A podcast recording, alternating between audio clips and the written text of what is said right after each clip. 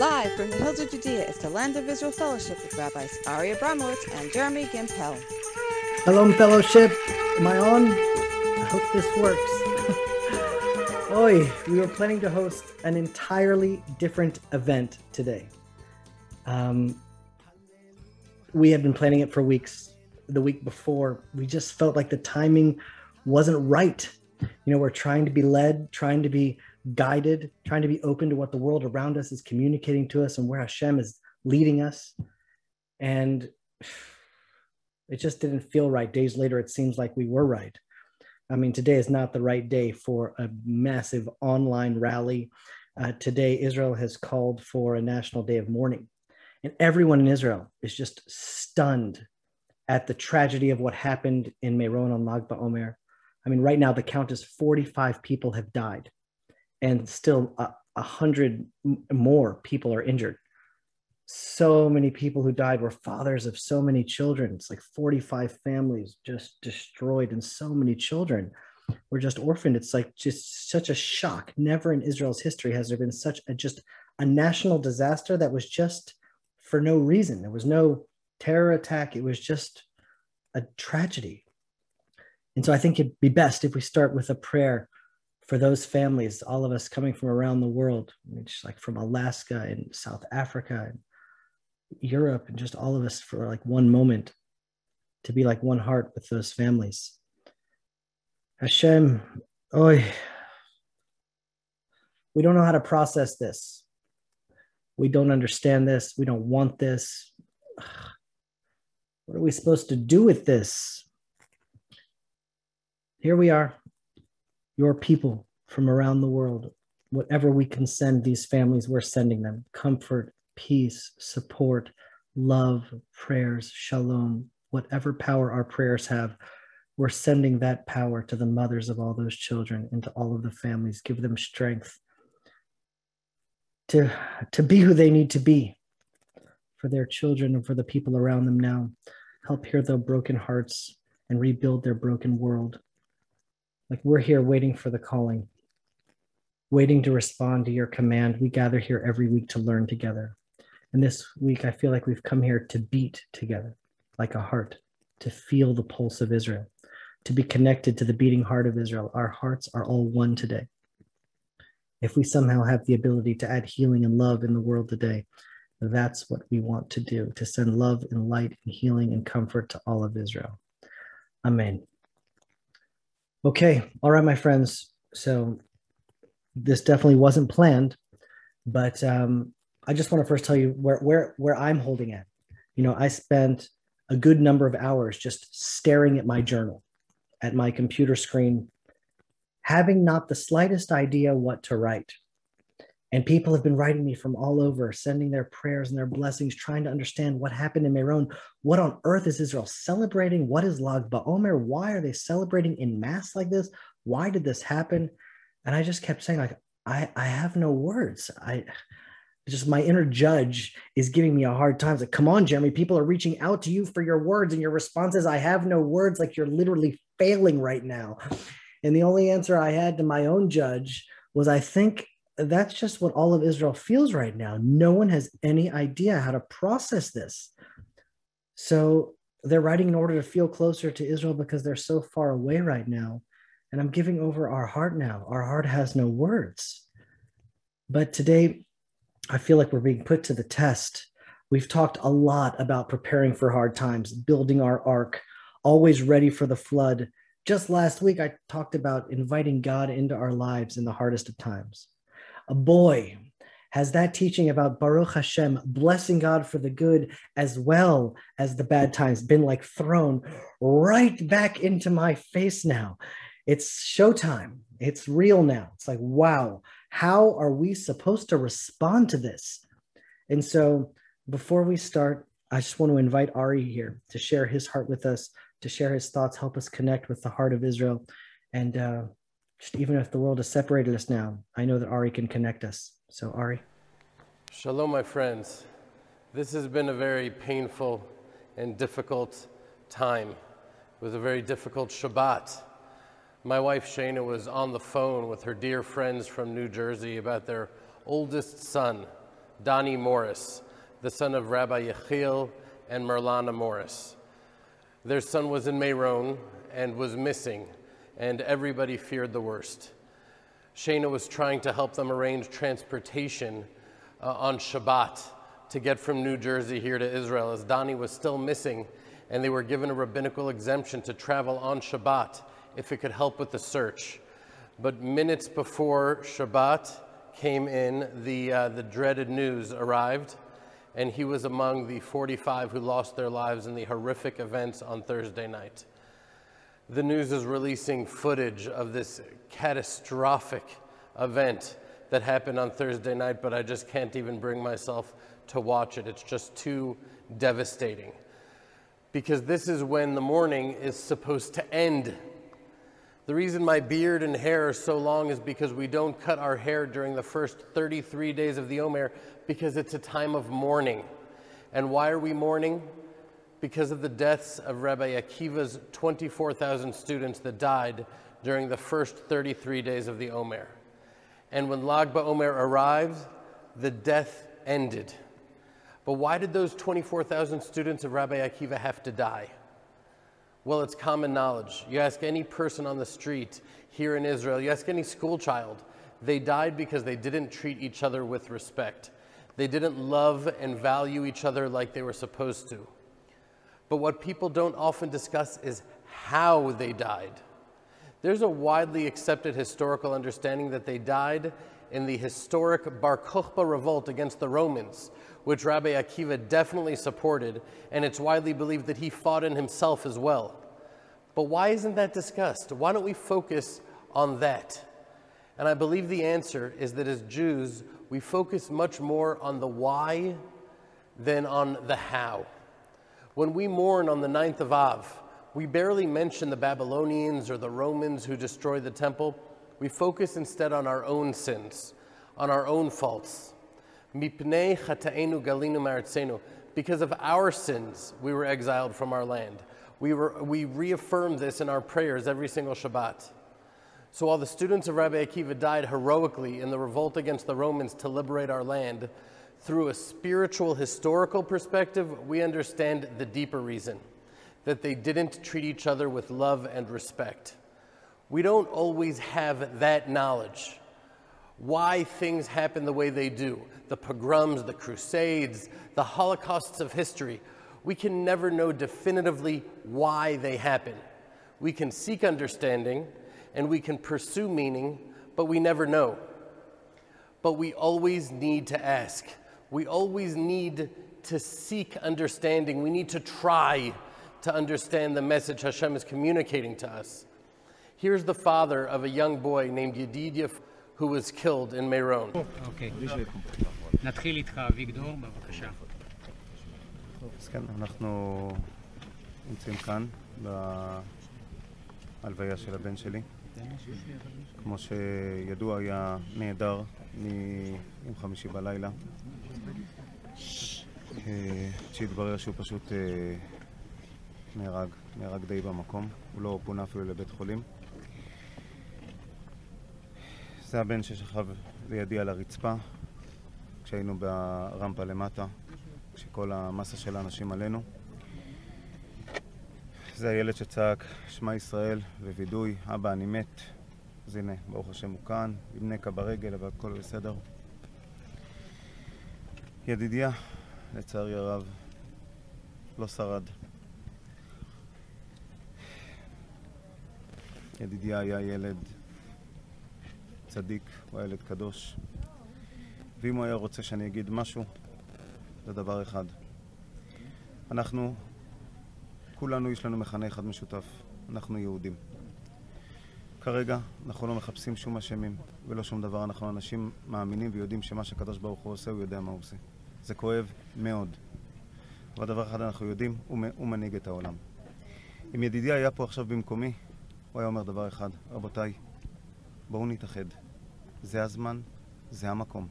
אנחנו גדולים מאוד באסונות, אז כולם, אף אחד לא בודק איזה כיפה יש לשני, ואם יש לו כיפה או אין לו כיפה, ואיזה ציציות יש לו, אם יש לו או אין לו. כולם עוזרים אחד לשני. הייתי בשבת בבית החולים זיו. תאמינו לי, משם צריך ללמוד מה זה אחדות. יהודים וערבים, דתיים, חילונים, חרדים וחסידים, כולם ביחד. שם לא בודקים מי אתה ומה אתה. אנחנו לא צריכים להגיע לכאלה מצבים. אנחנו, החובה שלנו עכשיו, כאן, זה הרגע, לקום ולהתאחד, מספיק.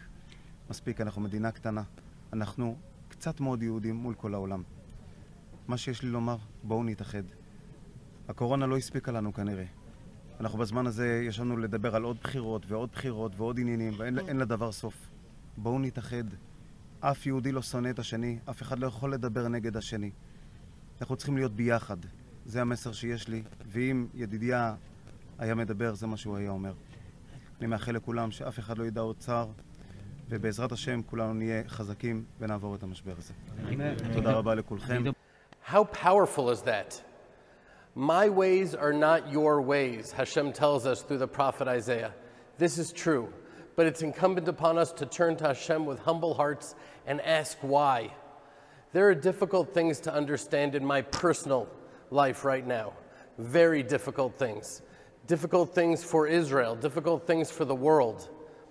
As my friend and Rebbe Judah Mischel said when I turned to him with my own pain and my own dilemmas, he said, The important thing is that this pain should bring you closer to Hashem, not more distant, but closer. No matter what, don't let it distance you from Hashem. There was a Jew, I don't know his name, but he shared a perspective that I want to share with you. He said that there are two places he could think of where celebration turned to tragedy. The first is the dedication of the tabernacle, which was supposed to be a great joy, but was shattered, as we remember, with the tragic death of Nadav and Avihu. And the other was the return of the tabernacle to Israel in Samuel chapter 6, in which Uzzah grabs the tabernacle so it won't fall, and he dies on the spot. Both situations were celebrations in which Hashem determined that more important than the celebration was that there was a lesson that needed to be learned, however painful it would be. Hashem, please give us the strength to accept your will with love and with faith and give us the hearts to come closer to you through our pain so we can finally bring Mashiach to dry up our tears and to heal our broken hearts. Thank you, my friends. May we only know joy together in the future. Back to you, Jeremy. Oh, thank you, Ari. You're always so good. You know, just just want to send out love and light to the world. I would like the fellowship to be sad right now it's just like this is what Israel is experiencing now. So here we are as a fellowship experiencing it together. You know, in the Song of Ascents in the book of Psalms, it says, Hashem restores the captivity of Zion. Those who sow with tear will reap with joy. Those who cry with Israel, they'll, they'll be the ones that laugh with us together in a new Jerusalem. And I guess in that way, I'm happy we can be a connection for so many lovers of Israel outside of Israel. And even the chaver that are here, you know, it's hard. I just can't look at these videos. I can't watch the news. It's it's so hard. So just to take this time, just to be real, to really be with Israel as a nation in their hearts now. And so here's my attempt to try to make sense of this whole thing. I, I hope that I do it justice, but I'm just groping in the dark here. Um, you know, the, the modern world and a lot of spiritual practices and psychology, they see the human experiences as a triangle. And so, you know, I'm going to try to explain this as best as I can, but as we like move forward, whatever comes out of my mouth, it is like from just such a place of of wanting to do good, dedicated to the souls who left the world, dedicated to the families that are left behind. And so, just like we'll start like from the outside, and then maybe we'll try to like go in. Um, the psychologist Abraham Maslow, he defined it um, right, I think, in his hierarchy of needs it's like 1943. He published his paper called A Theory of Human Motivation. Can we get that picture up on the screen? So here's what he says. He says, in human life, first of all, people need to take care of their physiological needs. You need water, you need food, shelter, clothes, you need sleep. It's just like the basics. Okay, you got that. That's good. After that, you're driven towards safety, you know, as a personal security, employment, health, property, then you want love and belonging. Makes sense. It's like a higher level. It's like friendship, intimacy, family, a sense of connection. Then he says esteem. It's the next level. You want respect and status and recognition in your community. You want to, you know, rise up the social ranks of the world. And then he says the highest level that's driving us ultimately is the desire to become the most that one can be. And the idea here is that, like, once you've met those fundamental physical and psychological needs, there's a deep desire within us to fully express ourselves in the world. Maslow writes, What we can be, we must be. And that's just a very spiritual, biblical idea. If you have a latent potential inside you, there's a place inside you that wants to express that in the world, to bring it out. Um, but the biblical way of relating to that triangle is to really flip it upside down. it's like the more self-actualized you are, then you're not up alone on a mountain. No, you're you're more connected to what's happening down here. The more connected you are to the world around you, the more connected you are to the people around you. You're not alone in enlightenment in your mansion overlooking the ocean or on a mountain top meditating. You're connected to your family. You're more connected to your community, to your country, to the world. Fully actualized is someone who isn't alone on the top, but fully actualized, serving the people around him or her, connected below. And maybe that's the meaning of the Star of David. You know, it's such a Jewish symbol. It's like this triangle that's inverted upside and down. It's like the symbol the Nazis chose to use as yellow stars to mark Jews in publics to shame us. It's the heart of the flag of Israel. It's the symbol that identifies the Jewish people more than any other symbol. And in Hebrew, the Star of David is actually called the Shield of David, the Magen David, meaning when David went out to battle, that was the symbol on his shield. Protected him and his soldiers in battle. You can understand why people want to wear a Star of David. It's like such a popular necklace. Who wouldn't want to wear the Shield of David around them? But I think that's there's a key there. You're you're not only at the top of the triangle. The triangle needs to be inverted as well and directed down. You can stretch toward the heaven like Jacob's ladder, but the ladder of Jacob reached toward the heaven but was rooted firmly on the ground. That is the way of the Torah. And I'm saying that, you know, not only to deliver a deeper meaning of the Star of David, but I think, you know, it answers the fundamental question of like, what on earth was going on in this mass gathering in Meron. Like it's a primal spiritual actualization that can only happen when people come together. People like wondering, what is that?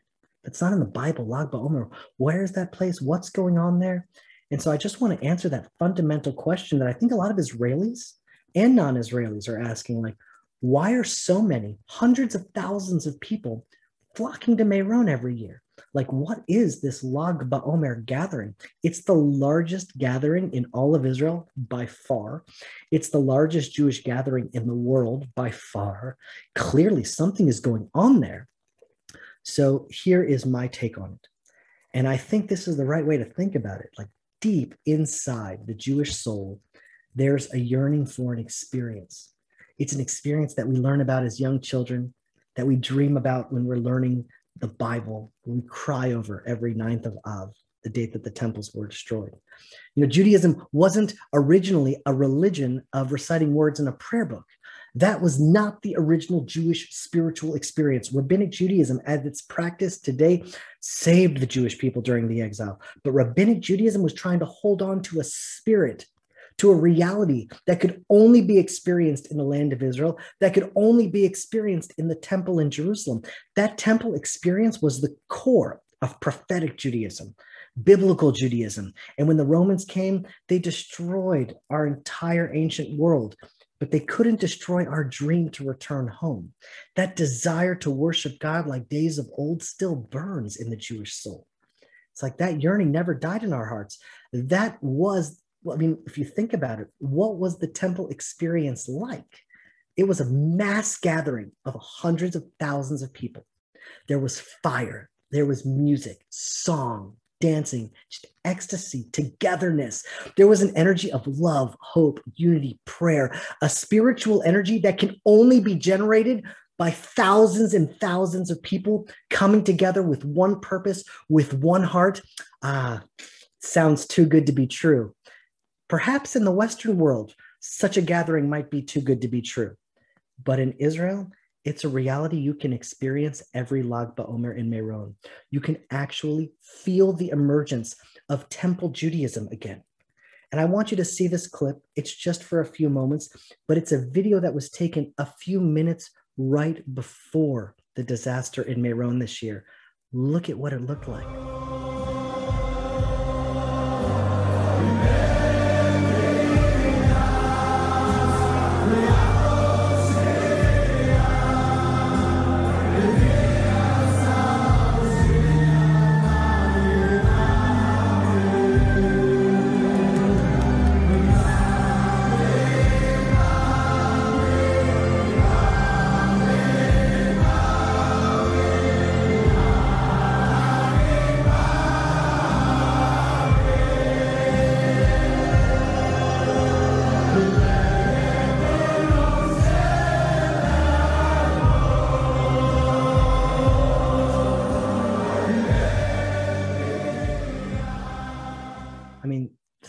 Thousands and thousands of people singing and praying for Mashiach to come.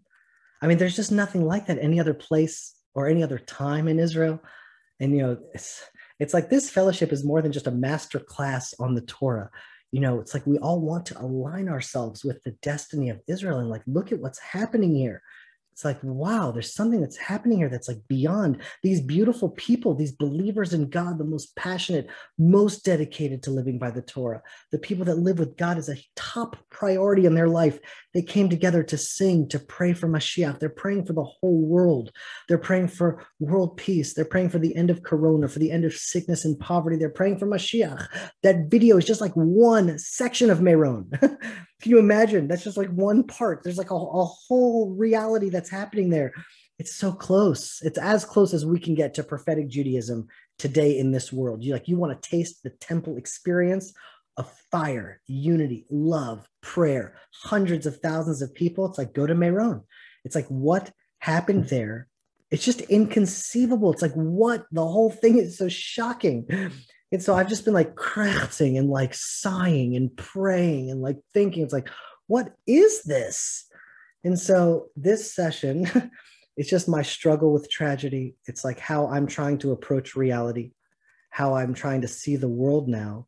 And I'm hoping that maybe like if the Torah trains us to react in the face of challenge and tragedy and hardship, maybe it will shed some light for us now and maybe for all of our struggles. It's like last session, I spoke about blessing God for the good in life and blessing God for the bad. Just like talk about a mirror in my face. It's like, ugh.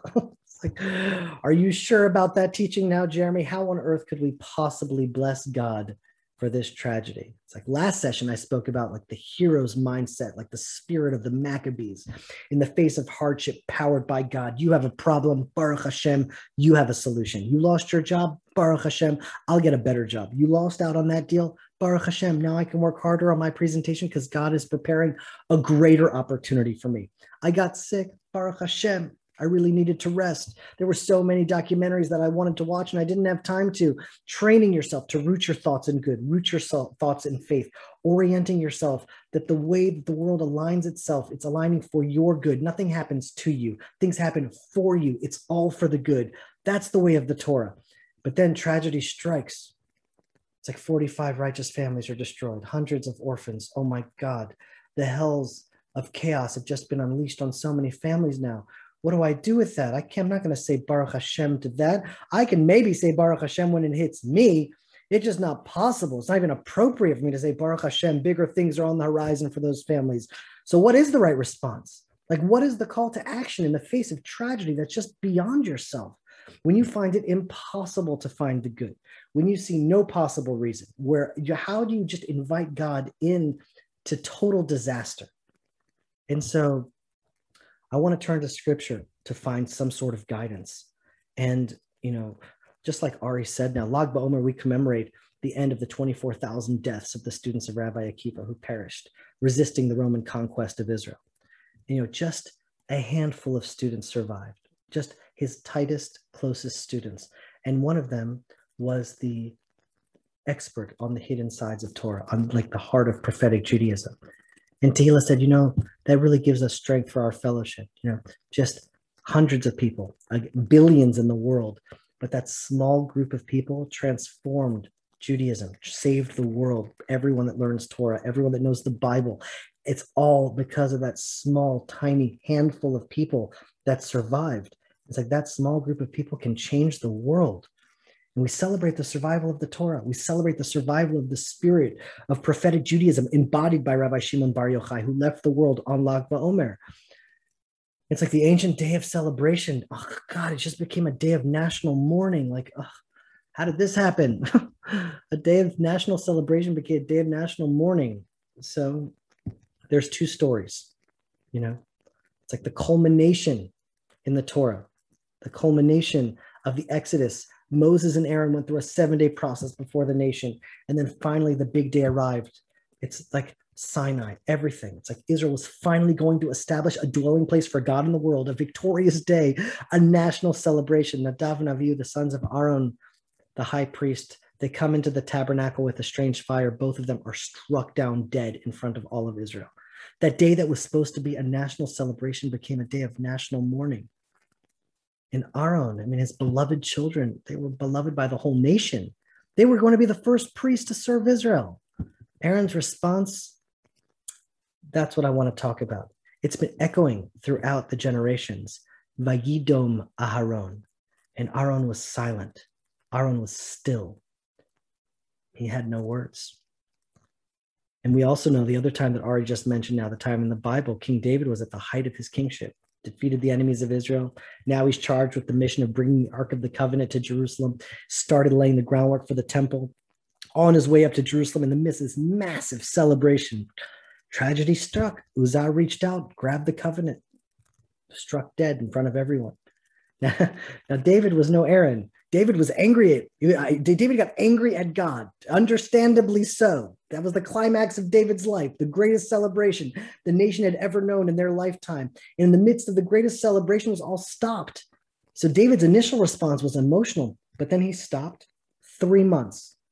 He waited. And in his own way, that was David's way of being still.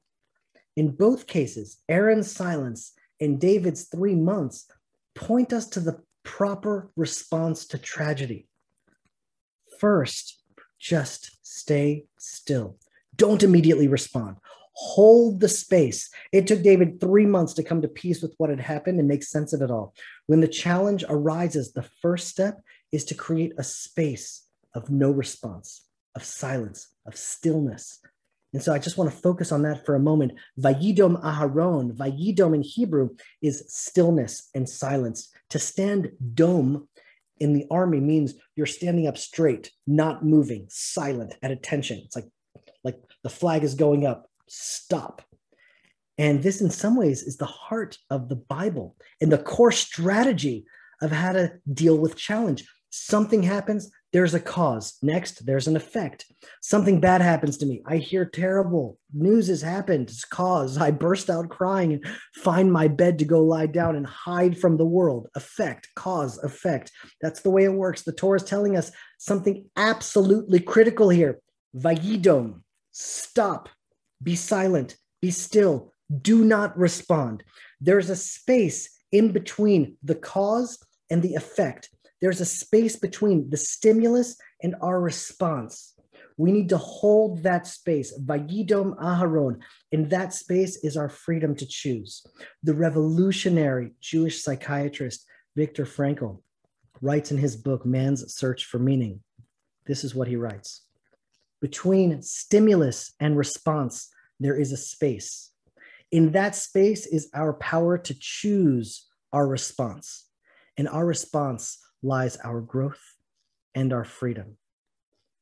Viktor Frankl, in one of the most powerful books that I've ever read, Man's Search for Meaning, rooted deeply in Jewish thought, he tells his experiences of living through the Nazi concentration camp in Auschwitz, watching people give up on life in total despair with no reason to live, suffering day after day, starving, being tortured day after day, physically and mentally.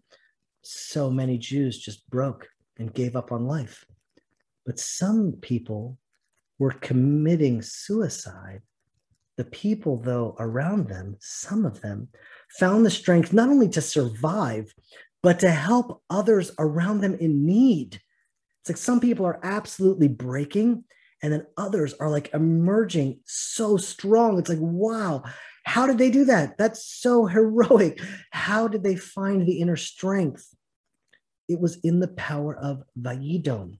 At the height of his greatest joy, tragedy hit Aaron, his two sons, who he had raised and trained to be the next leaders of Israel. They were struck down in front of all of Israel. Aaron holds the space between what happened to him and his response. Vayidom Aaron. He was silent and still. Here's another quote from man's search for meaning. Everything can be taken from man but one thing the last of human freedoms to choose one's attitude in any given set of circumstances, to choose one's own way. Anything can happen to us, but no one can take away our freedom to choose how we respond. Our freedom to choose how we respond, that's the agency that makes us uniquely human. That's why the culmination of the covenant is choose life. That's what Moses says in the book of Deuteronomy before the Jews go into Israel. The choice. We, you know, we look at this tragedy in Israel, and before we blame the politicians and point fingers and shake our fists at heaven in resentment and anger, it's like, wait a minute. I want to create a space. I want to choose my response now. And in that way, I want to invite God into my life to face this tragedy together with him. My initial response to Meron, I was like King David. I'm like, I am pissed. What is going on here, God? Really? After all we've been through, a year of isolation, finally believers come together to worship you in goodness, to pray for Mashiach, and that's what they get. Like, why? What is going on here? But then I was, like, wait a minute. God didn't do anything here. We did this, but our politicians are to blame. Our government in Israel has become so incompetent and dysfunctional. It's like in two years, we've had four elections. We're on our way to our fifth election. We're still not able to form a coalition. It's mostly because of people's egos and feelings. There's not even ideology here. It's just ridiculous. And in the chaos of years without a stable government and disorganization, tragedies like this are bound to happen. That's where most of Israel's attention is at right now. We're just so angry at our politicians and at the government but there's no space there either. That's just pointing outside. It's like, wait a minute, pointing and blaming anyone outside of ourselves is not a good strategy. It's not the right question to ask. It's not useful. Nothing useful will come of that. Blaming God, asking why. It's like we have no idea why, and we never ever will, period. But the Hebrew language guides us to the right question here. It's pretty amazing. We want to ask the question why, and the Hebrew teaches us what really to ask. Look at the Hebrew word why for a second. The Hebrew word why is lama, but the same exact word, lema, for what? It's the same word, but it's just teaching us the right way to ask. Tehila taught me this idea in the name of Rabbi Joseph Soloveitchik. It's like in matters of the ultimate, it's just improper to ask why. It's not in the human capacity to understand. Humans, it's not possible for us to know why. The proper question is for what? Not lama, but lema. For what purpose? Lama, why, is looking at the cause, it's looking at the past. Lema, for what purpose, is looking at what we can learn right now for the future. For what? What is this situation calling me to do now? What is my purpose here now? What is my best response in this situation, in the space that we create? The Torah teaches us we take on full and total responsibility for the future. In that space, we have agency of choice and our own free will, and we need to take full ownership of our situation. Hmm, people could say, ah, full ownership of my situation. I mean, my child has cancer, God forbid. My husband just died. I'm alone now. And I, I with the responsibility of raising nine children by myself. Now, I'm not saying you take responsibility for what happened, but in the space that you create, you take complete ownership of your response to that situation. Look at what Viktor Frankl says once again. When we are no longer able to change a situation, we are challenged to change ourselves. Each man is questioned by life, and he can only answer to life by answering for his own life. To life, he can only respond by being responsible. There are things that are in our control, and there are things that are out of our control. And most of the things in our life are absolutely out of our control. The only thing that we can change as ourselves. To life, we can only respond by taking responsibility to fully own our response. Something happens to you, you take full responsibility. Think about that word. Look how it's written. Can we get that up on the screen? Responsibility. Look at the word response ability. We have the ability to respond in any way that we want. You have the ability to respond. That is 100% in your control. That's the only thing we have complete control over our ability to respond. Something happens. Vayidom. I'm not just going to immediately have a cause and effect. The spiritual and psychological practice is to create a space. If there's one consistent message throughout all of the Bible, you will find extreme responsibility. The prophets of Israel put the full weight of responsibility on the Jewish people. The prophets don't blame God, they don't blame other nations. Tragedy, that's our reality now. We had our nations been more unified, things might have been better now. All we can do is figure out how to be better from here on. And in that place, that's when we invite God into the tragedy. We've been spoken, we've spoken about this before, but the word blessing in Hebrew, bracha, is the same root, so deeply connected to the word brecha, which means pool. It literally is the same letters. We're opening ourselves up to receive, like a pool being filled with water, blessing. God is bringing, we're bringing God's blessing, his guidance into the equation here. It's like Israel is experiencing a day of national mourning in the situation for those families is too much pain for me to think about for too long. Stop, silence, still, stillness. It's like, how do I respond now? Lema, to what? What am I called to do now? That's the only thing we got. How we ask that question and how we answer that question is going to make all of the difference in a very real way. You are the sum total of choices you've made throughout your life up until right now.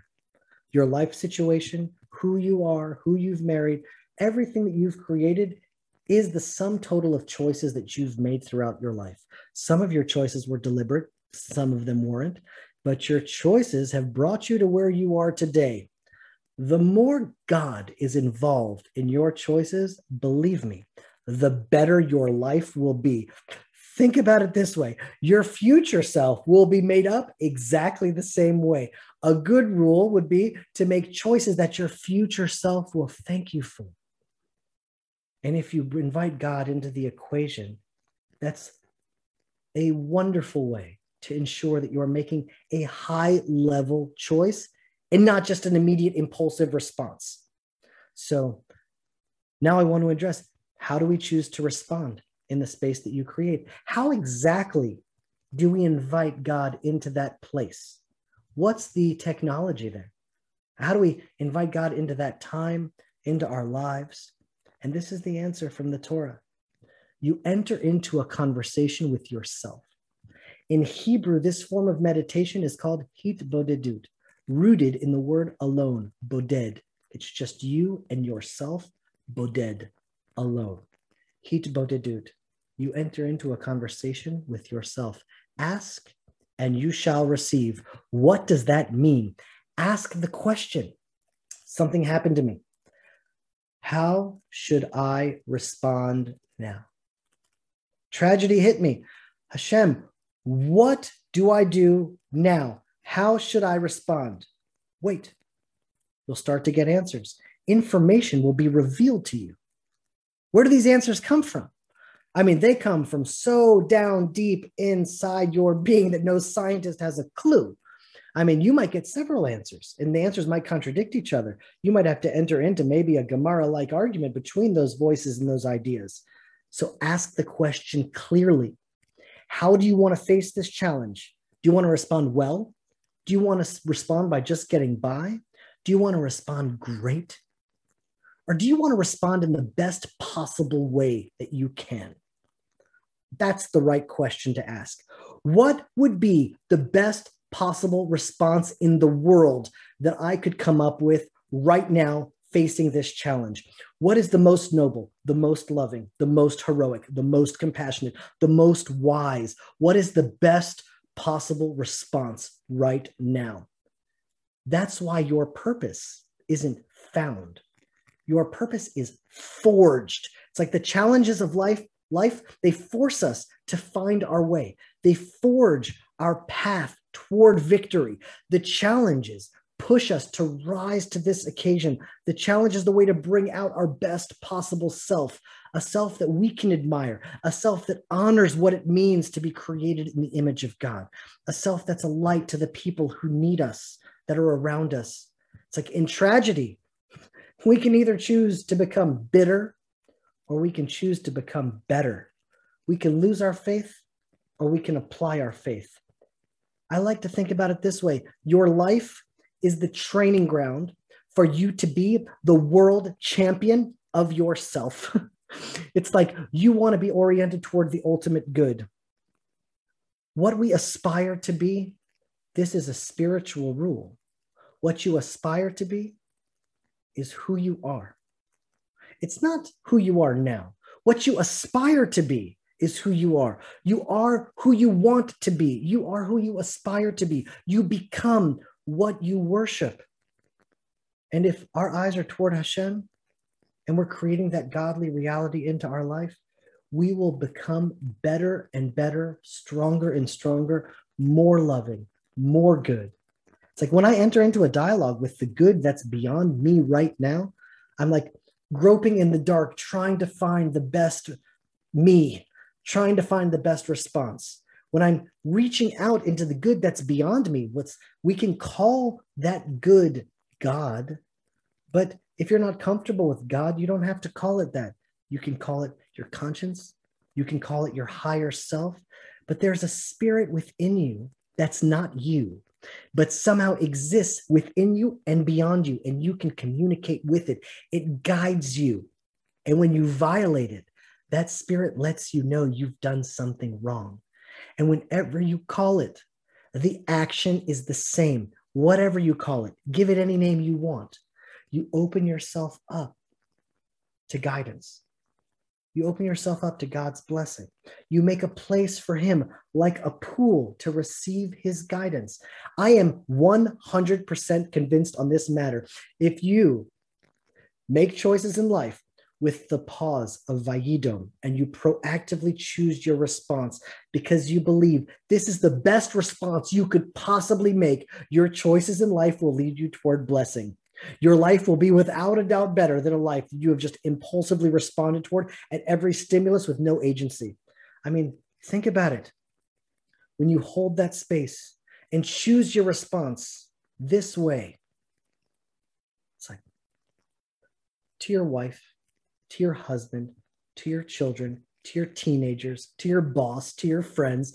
You don't just let the stimulus cause a response. You recall Aaron, Vayidom Aaron.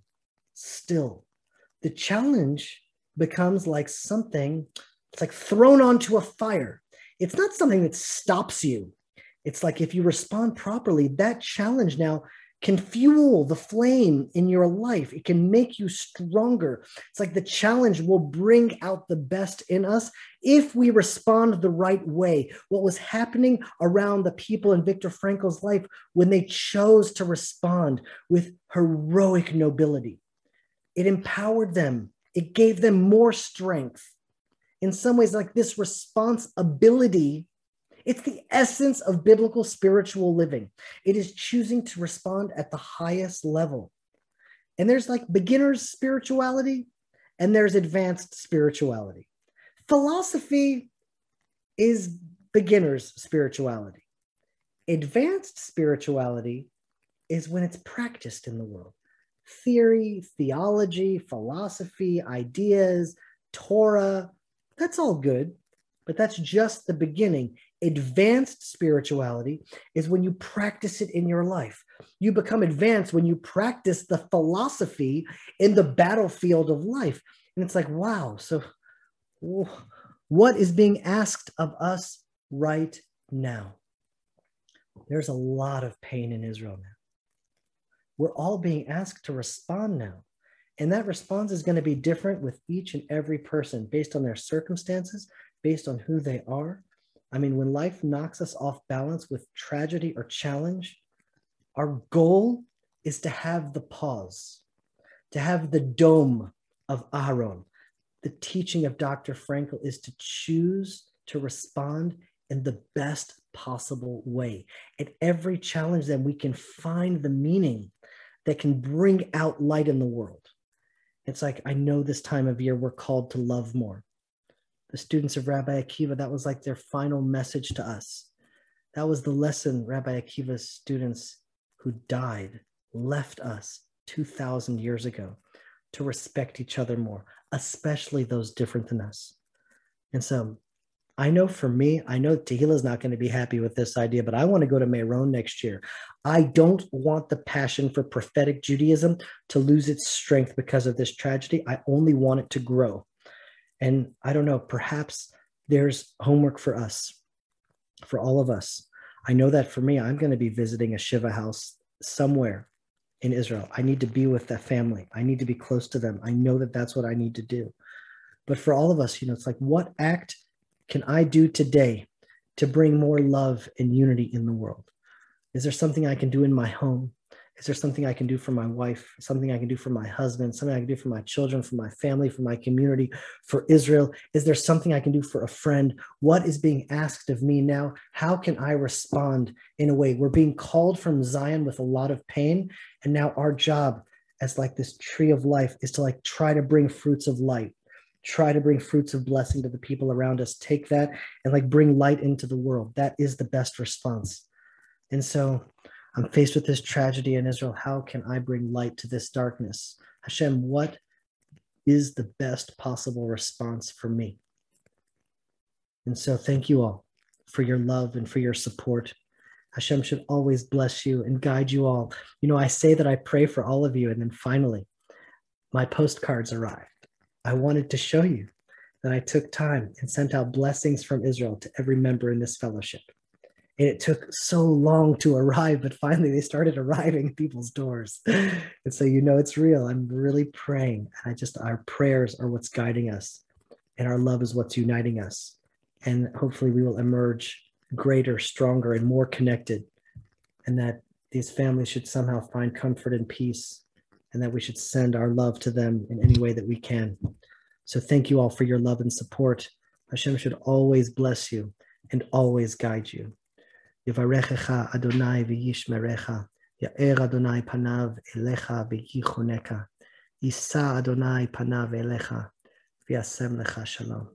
Shalom, my friends. To join the Land of Israel Fellowship, to attend our live interactive Zoom sessions, to participate in the Fellowship Connection Q&A events, or even just to binge on past sessions, click on the link below or go to thelandofisrael.com backslash fellowship and join our family of hundreds of people from around the world broadcasting light from the land of Israel live from the Judean frontier.